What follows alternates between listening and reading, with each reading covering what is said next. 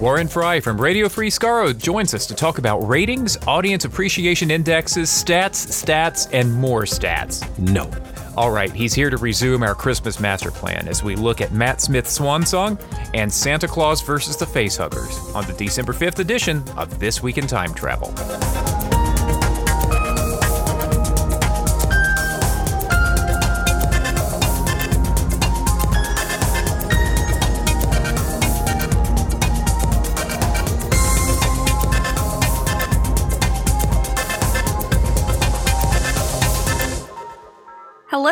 Have you recovered from overeating on Thanksgiving? I am done with turkey for quite a while, thanks. I've eaten an entire pumpkin pie, and yet I still feel like I could eat more pumpkin pie.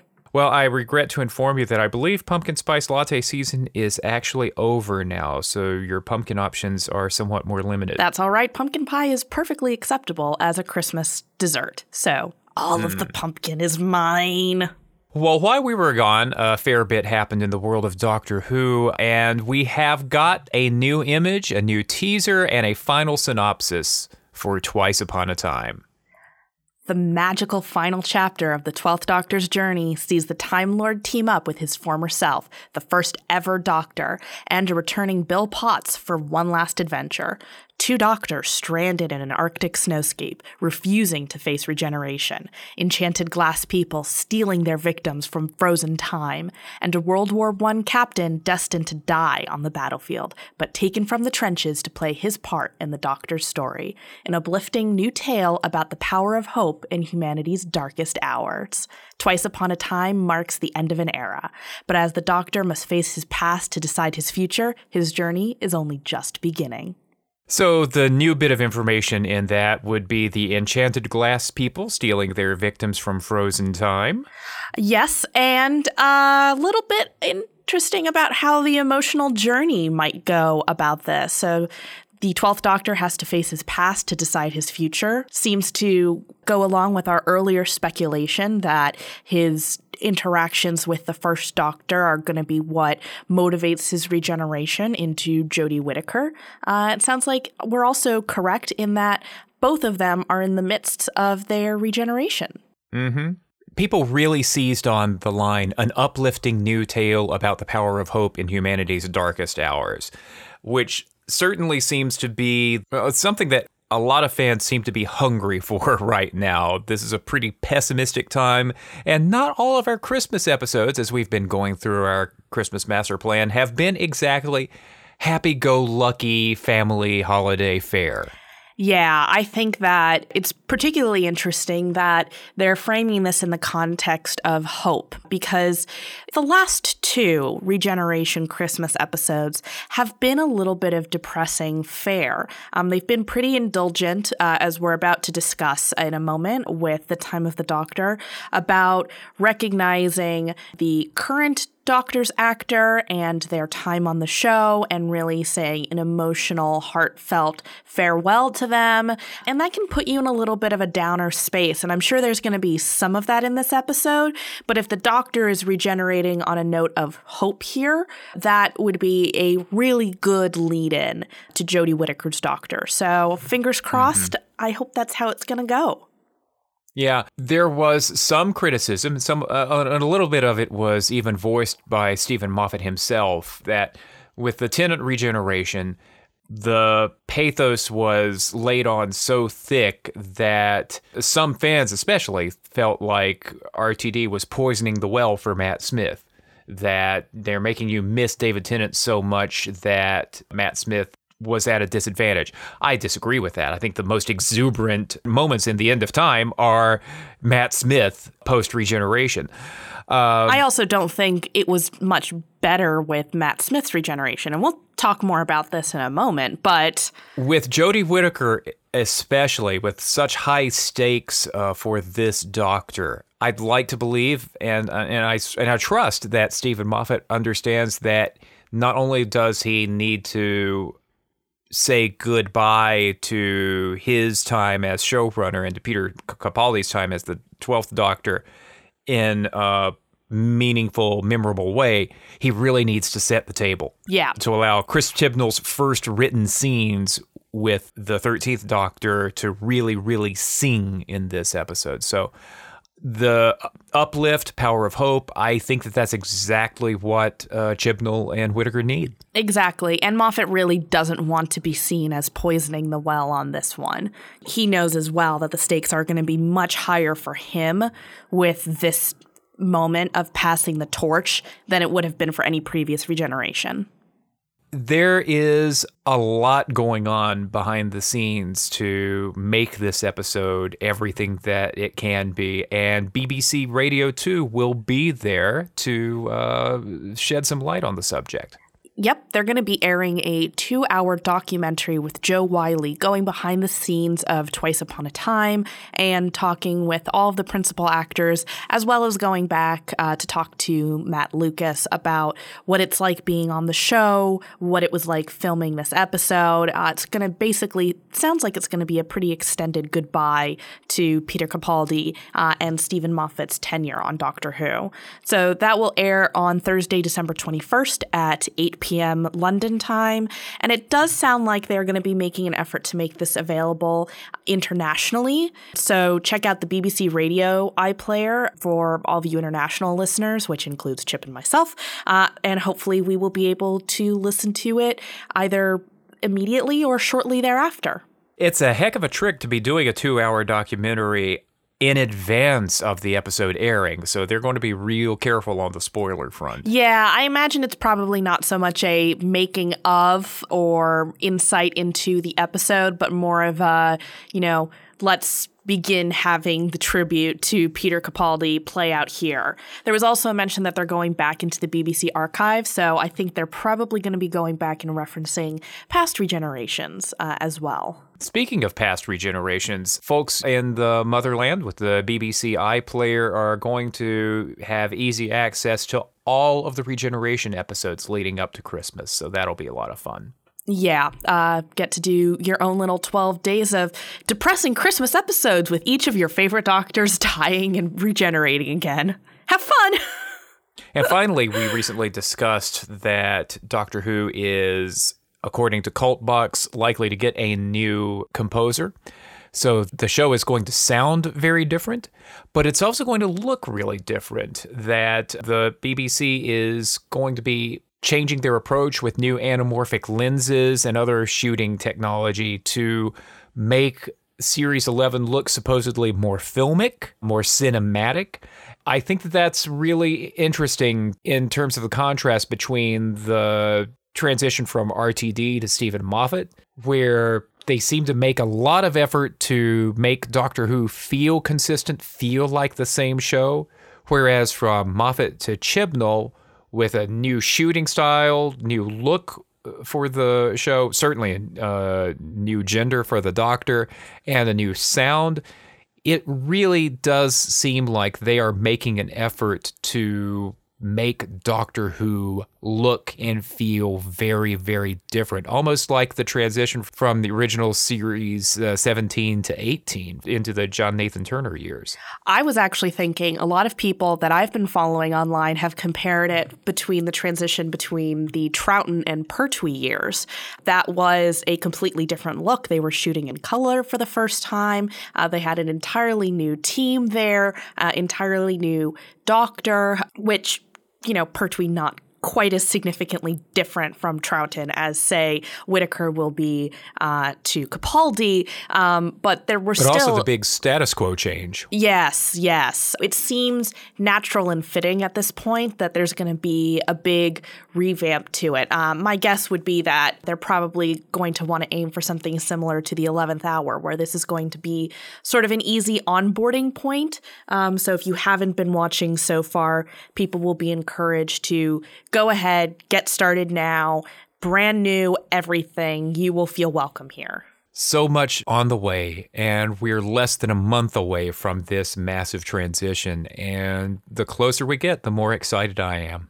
Me as well. But before we get ahead to Whittaker, we have to look back at a few past Christmas episodes. So when we come back, we're going to be discussing The Time of the Doctor and Last Christmas with Warren Frey. This week on The Incomparable Network. Alyssa and I join my wife Shannon and Dan Moren to take on the fourth season of Netflix's Voltron Legendary Defender on the TV podcast. On The Incomparable, Jason and the panel look back at the Christmas classic, It's a Wonderful Life. Not everyone's on board. And the hockey fans Erica Ensign and Deb Stanish are back with Beginner's Puck. All this and more is at theincomparable.com.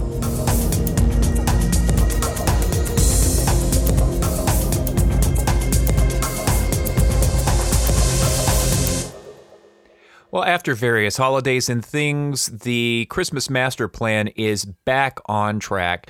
And last heard on this podcast giving a stirring monologue about the value of stats. Uh, we welcome back to This Week in Time Travel Radio Free Skaro's own Warren Frey. Hello, stats suck. Always good to have you with us. Well, you know, my cheery disposition is always a plus. Well, you know, you're just this beacon of sunshine. Um, I sure am. would you explain to us just where your antipathy towards talk about ratings and appreciation indexes came from? I well, us talking about it on Radio Free Skaro and my two cohorts being so damned enthusiastic about it. It's probably part of it. Also, I just find stats incredibly boring. What keeps me away from Dungeons and Dragons is the stats aspect of it. But how would you know if you hit the level three kobold? Yeah, I know. There's a reason for them to be there. I understand that, but it just it just does nothing for me. I think it, it, it, the antipathy started probably with sports and endless stats rattling off there, and I'm like, oh no no no. Like baseball was interesting to me as a kid, and then I saw all the stats. I'm like, I don't want to learn all this crap. I just want to see guys run around bases. To hell with this, and it it just ballooned from there. And then to have it invade the most sacred space of Doctor Who. I mean, come on. But how else will we quantify our nerdiness for our appreciation of a thing? Hey hey, here's a crazy whacked out idea. Don't. See, this is why I like having you with us. It's great. So we're not here to talk about stats. We are here to get back on track with talking about Christmas episodes as we're leading up to Twice Upon a Time. And if I recall correctly, you, I'm stealing a line from your Second Chances series on Radio Free Skaro. You were the one who wanted to talk about Time of the Doctor.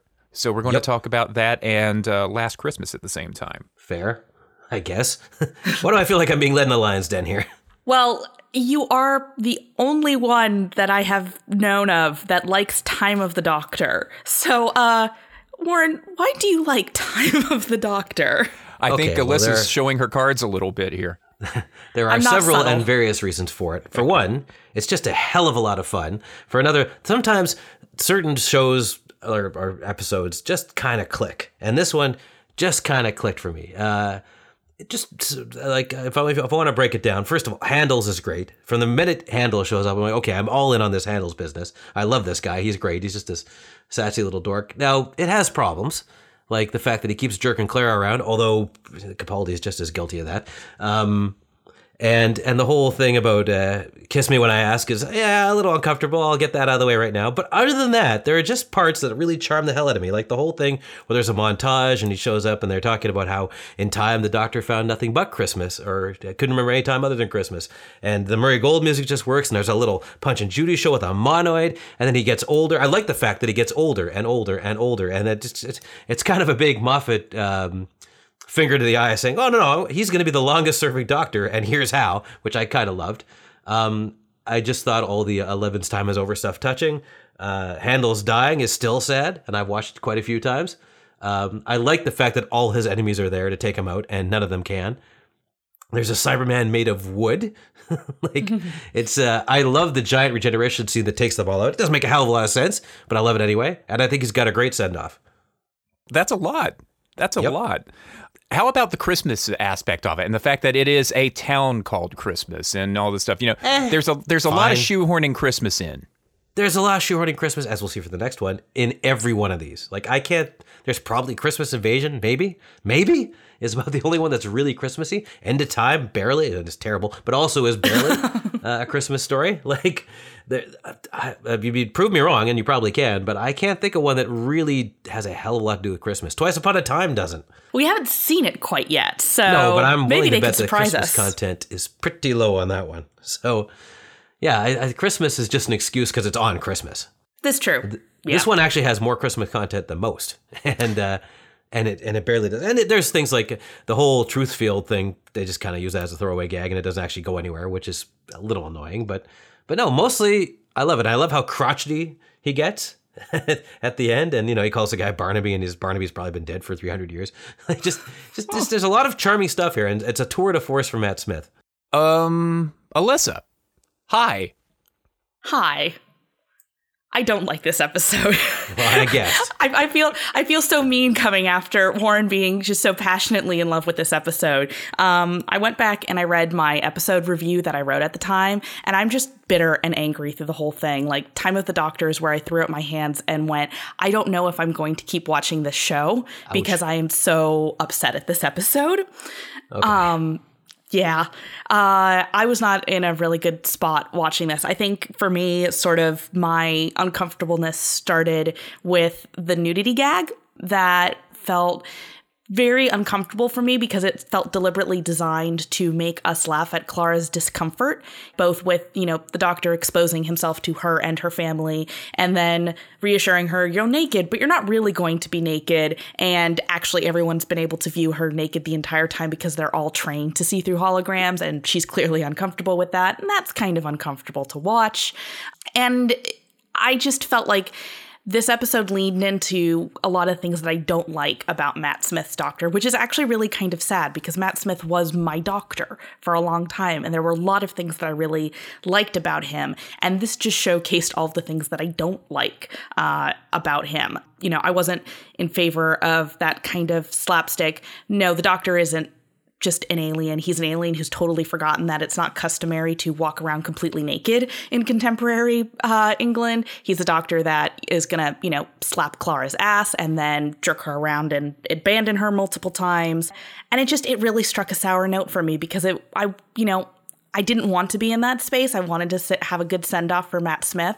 And like his final speech at the end where he's saying goodbye and regenerating was really well done, which was is a thing I really liked about what he could do with his doctor. But there was all of that sourness leading up to it um, that just really put me in a bad spot with this episode.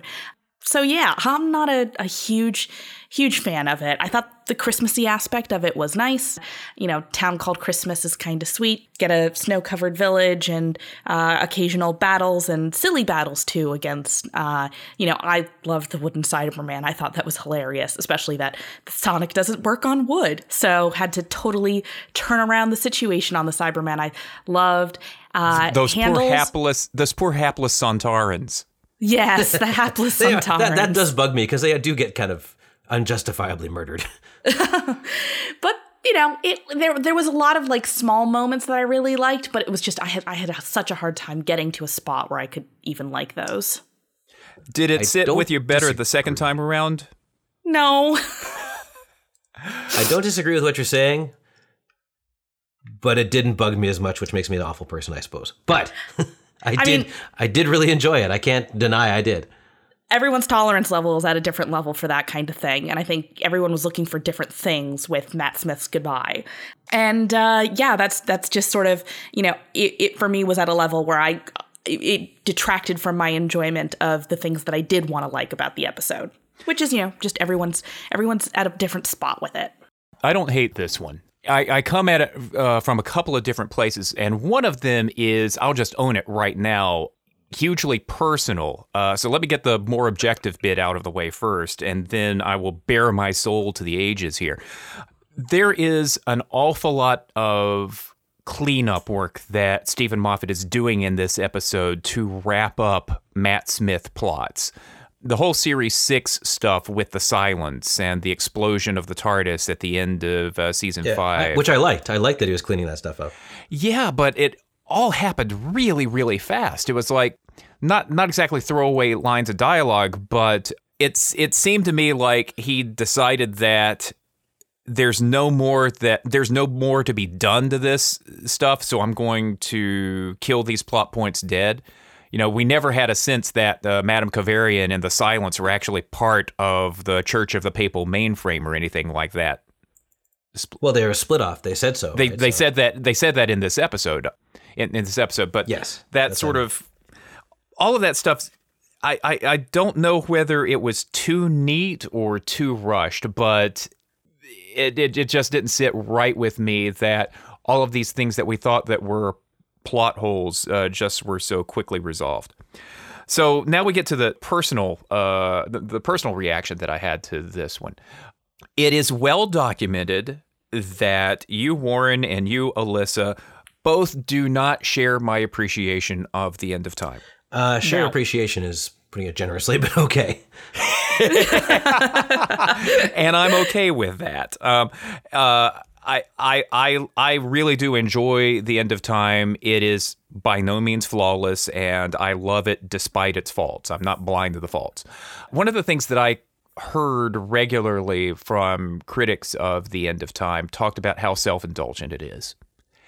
Time of the Doctor feels awfully self-indulgent to me as well, in in just in, in just sort of the same ways, uh, right down to the we're going to give the Doctor thirteen more regenerations uh, as you know this wouldn't have been a plot point if uh, if, if uh, Moffat had been able to sign sign Chris Eccleston to uh, the Day of the Doctor. I have something to say about that, but I'll wait till you're done.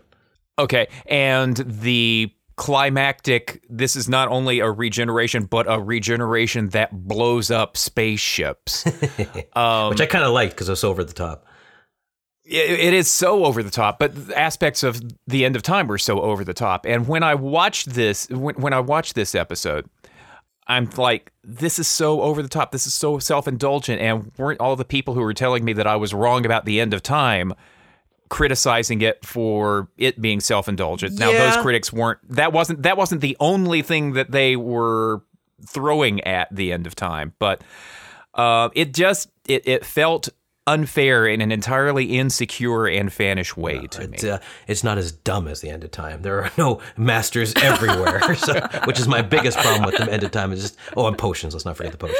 Um, uh, the whole thing with regenerations, I loved that because A, I love the fan wankery of the War Doctor to begin with, and B, after oh, God knows how many, what, 30 years since uh, more, 40 almost, almost, I think 40 years since uh, Deadly Assassin, when this whole thing in a throwaway line got established, that you can only have 13 regenerations. A big crack opens in the sky and out comes a big fu to every annoying fan who insisted upon this of a certain age and male and probably british let's be honest here.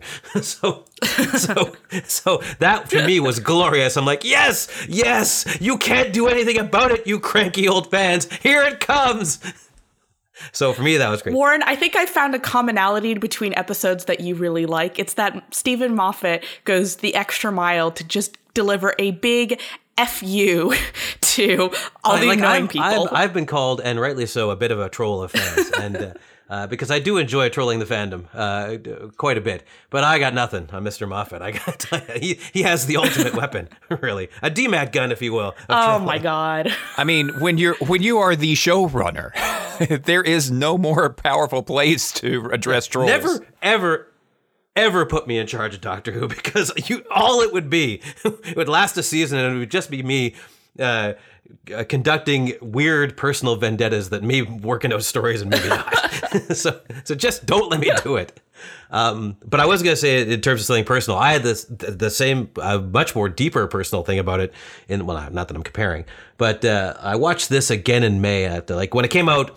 Uh, the month afterwards, I broke up with my ex. So at the like, I was really not in a happy place around Mayish after that, uh, and I watched this and just just had myself a good cry, frankly. And so and so this, for whatever reason, this was a very cathartic episode. It has had nothing to do with the story itself. It just all the sad stuff in it made me lose my sh- frankly, if you have to bleep that out. Sorry.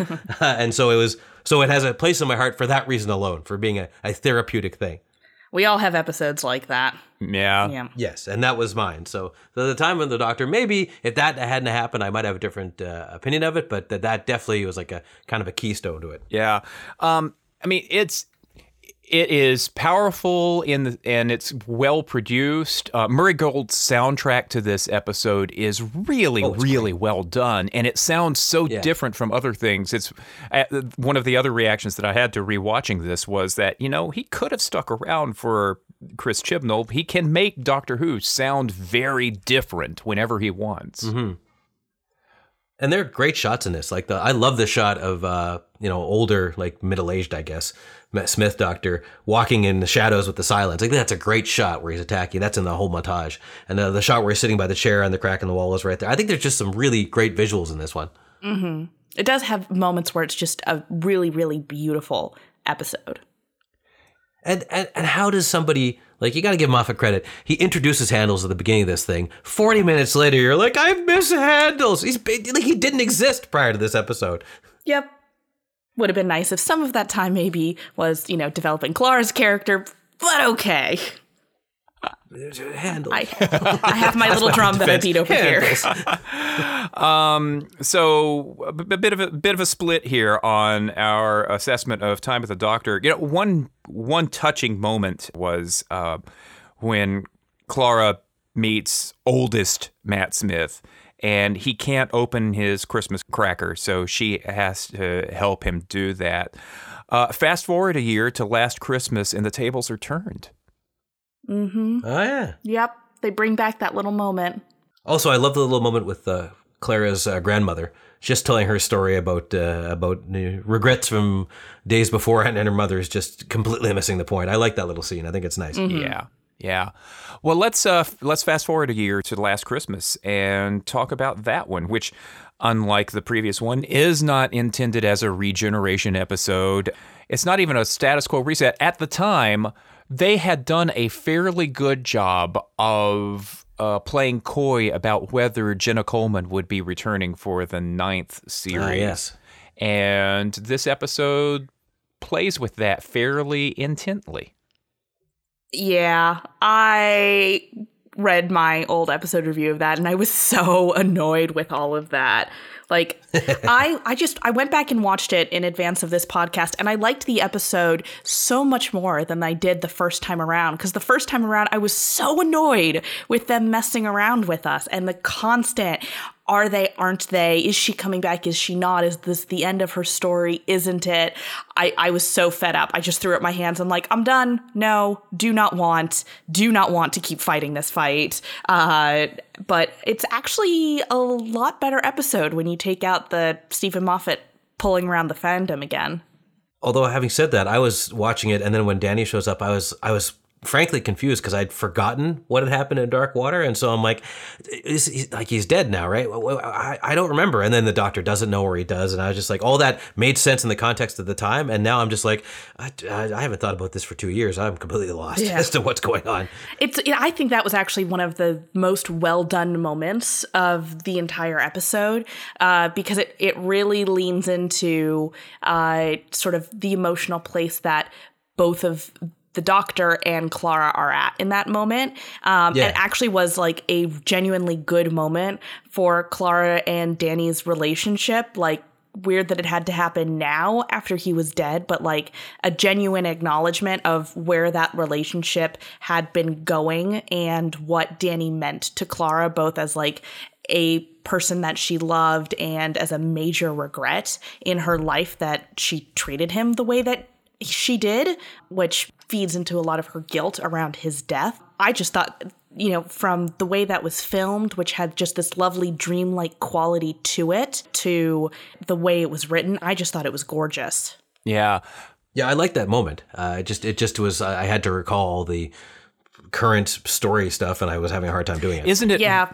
Isn't it really interesting seeing the contrast in Clara and in Jenna Coleman from Time of the Doctor to Last Christmas after a year of the actress and the character getting used to an entirely different doctor?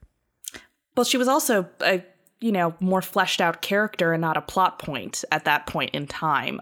I, I mean that like I know it sounds very bitter. I mean that genuinely. After she was the impossible girl, she didn't really have any real built up character at that point to really work with in time Yeah, in uh uh the time of the doctor like a lot of those family members hadn't been well introduced. I remember a lot of people being very confused and back and forth going like have we have we seen these people before? Like how should we know about their relationships? Um i believe it was the makeup job on her dad was so different that a lot of people were really confused about who he was and why he was there. And it just she didn't really have a a relationship with the doctor outside of being the impossible girl mystery that he had to solve. And this was after, you know, Last Christmas is after an entire season built around mm-hmm. deepening that character, comparing her to the doctor, and having them both sort of recognize each other for who they were. Um, so there's a lot more work having been done in building their relationship by this point. I just had a flashback to the um, to the quote unquote air quotes controversy of her eyes being in the opening and how certain man babies got a little angry about that. Oh, that was a Moffat troll that I really deeply appreciated on a spiritual level. As did I. As did I. um, we've not mentioned the most Christmassy aspect of this episode yet, which is Nick Frost as badass Santa. And he's great. And actually, the elves are great too. Like, they're quite entertaining. Um, I kind of got like while I was watching this, I have like the phone test. If I get out my phone, then you're losing me. And I got out my phone for this, so it was kind of losing me at the end with the oh we're in a dream, oh we're not, oh we're not. And the other thing about this is like I like Capaldi. Uh, and I like his stories, and I think his stories are in some ways better than the last batch of Matt Smith stories. But having said that, the tone of it, of the early ones, kind of bugs me. Like it's just a little too mean spirited or dark. Uh, and his whole, like he's just turning from that here. And so it's kind of a little off putting to me to see the darker Capaldi Doctor as opposed to the, you know, roguish, uh, acerbic funny jerk ass that he is now, which is which is way I think the perfect like his last season is the perfect characterization of the Doctor for me. I think this for me felt like a turning point between being mean and being roguish. Like in this episode, yeah. he's leaning a lot more into that sort of roguish humor that he's really going to be building up in series nine to get to series ten. Um, mm-hmm. And so like this this for me is when I start seeing that turn of him recognizing he doesn't need to play the role quite so mean all the time that there's a balance uh, with that roughness that he can bring into that character that he can be harsher without being so mean about it all the time. And he's really finding the balance in this story for me. Mm-hmm. but it was kind of a shock to be back to that yeah. like the meaner part of it. Yeah. Um, i hadn't realized how much work this episode does to set up the Clara and the doctor addicted to each other and Clara addicted to danger and life in the TARDIS as the end of this episode does. We go from what really felt like an authentically touching send off for the Clara character uh, as aged. I don't remember how close they were whether Steven Moffat just added the final tag that nope, even this was a dream when Jenna Coleman decided to stay another year or what. But that final wake up call, and when the doctor encourages her to come back on the TARDIS with him, and that that just seems to set the tone for the entire rest of uh, series nine. I seem I seem to recall that he had wrote the original ending with Clara as an old woman with the thought in mind that Jenna wasn't going to be coming back. I'd have to go double check that later, but that I seem to recall that he had written it with that in mind because she still wasn't sure at that moment whether she was going to stay. And then the final scene where no, really, it was a dream all along. They were still in a dream was added once Jenna made up her mind. I seem to remember that. Hmm. I think you're right. Uh, we will find out as soon as this episode is released. we will have all of the fans in our mentions correcting us. Yeah. Oh, great. Wonderful. Although I should expect that being a troll. Yep, um, you're, you're king of the trolls here. Warren, what did you think about it as as far as a setup for Series Nine? Uh, it's a good setup for Series Nine. Um, as a story in and of itself, it's just kind of like it's just kind of there. You know what I mean? It's uh, by the end of it, I liked aspect of it. I liked the fact that um, that the the the, the characters uh, have different roles in life, and and and the doctor sort of it's like he's like you said, he does the whole thing where he's where he's sort of being set up as this kind of like uh, roguish jokester, where he's like you, the sexy one, and it's the older lady, which you know is fine. It's not nothing to laugh about, but it's just kind of cool that it, it, shows his perceptions are off from everybody else's, or like from common received wisdom or whatever, or what society tells you you're supposed to like. That's what I, I'm really digging a hole for myself. but but anyway, the point being, yes, I do like the, that it does kind of turn uh, in that direction, but it is such a pivot that I had kind of a hard time wrapping my head around it because I was trying to reconcile the two parts of it together and and failing, frankly. And then I checked my phone. It is such a such a contrast between uh, Santa Claus, who, although he does have a bit of an edge to him, I mean, he's played by Nick Frost, but he is in fact Santa Claus, and What a perfect name to play Santa, by the way, Nick Frost. yeah, Right? yeah, uh, mixed with a deliberate homage to aliens. Um, Yes. the, a- the aliens are even called face huggers in the script, and uh, and and they are dark and scary. Those moments when the face hugger things sort of flex their bodies a little bit as though they were mouths, and you can see the bodies inside and things like that. It's uh, it's it's quite the contrast. It's it's one of these episodes that I kind of liked just viewing, you know, on a random Friday evening. Not so much an episode that I liked at Christmas time because I Yeah. actually remember my whole family, we were going to sit down and actually watch a Doctor Who Christmas special together for the first time ever because I've converted enough of my family members now that I have a, you know, critical mass to be able to do this. Not this. me. I hide in the we- basement to watch the Christmas episode. Well, I couldn't even do it this, that year because um, the we had a toddler in our group, and it was going to be way too scary for her. Like I'd seen enough of the trailers and the previews, and uh, we were still not sure. And then I saw the first reviews coming in from people in the UK who'd been watching it earlier that day, and they're like, "No, this terrified my kids. We couldn't watch it anymore." I was like, "Well, yep, can't watch this as, with my family this year." Um, so it's like I think it's a fine episode, uh, really not good as a Christmas special episode. Yeah, I, I can't argue with that. Santa Claus notwithstanding. I loved the supporting cast in this one. I felt so bad for Chandra, Shona? Shona. Um, yes.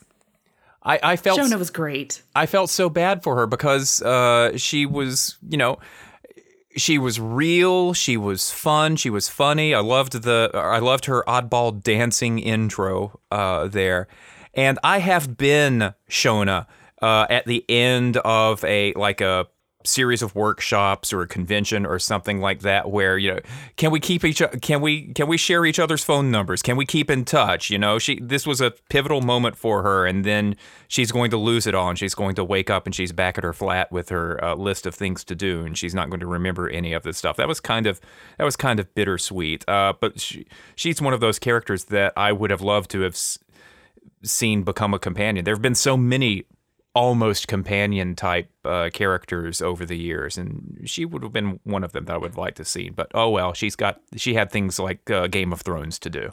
And that's something She I'll give great. this over um, uh, Time of the Doctor. There really aren't any people in that besides Clara and the Doctor who, I mean, maybe what's her name who runs the church. That's about it, really, when you get right down to it. In terms Yeah. of characters that are memorable. And Handles, of course, the greatest companion ever. Well, that's the thing. Handles is more memorable than uh, the woman who runs the church. Like, there's so many characters you can't even remember their names later. Uh, they're just they're just kind of eminently forgettable. But they're so much more memorable with Last Christmas. It's also a different kind of story, so yeah. Different type of story, but you know, still. Yeah. So, um, Time of the Doctor, swan song for Matt Smith that hit us all in very different places, but we're all sort of in the same place with Last Christmas, which was More or less, yeah. it's fine. Yep. It's- You'll do it's good. fine as I pat it on the head and send it on its way.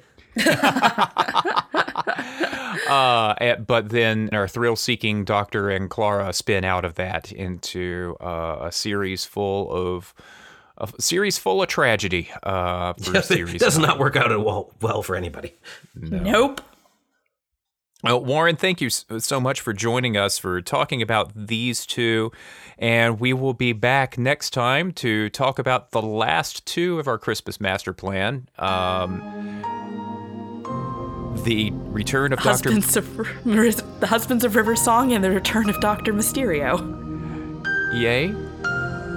I liked Husbands of River Song. That's actually a good, awkward stopping point for this segment. There we go.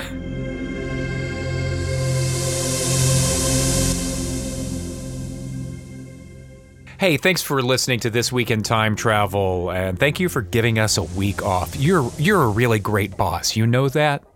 You can find us online at thisweekintimetravel.com. We're also on Twitter at drwho this week.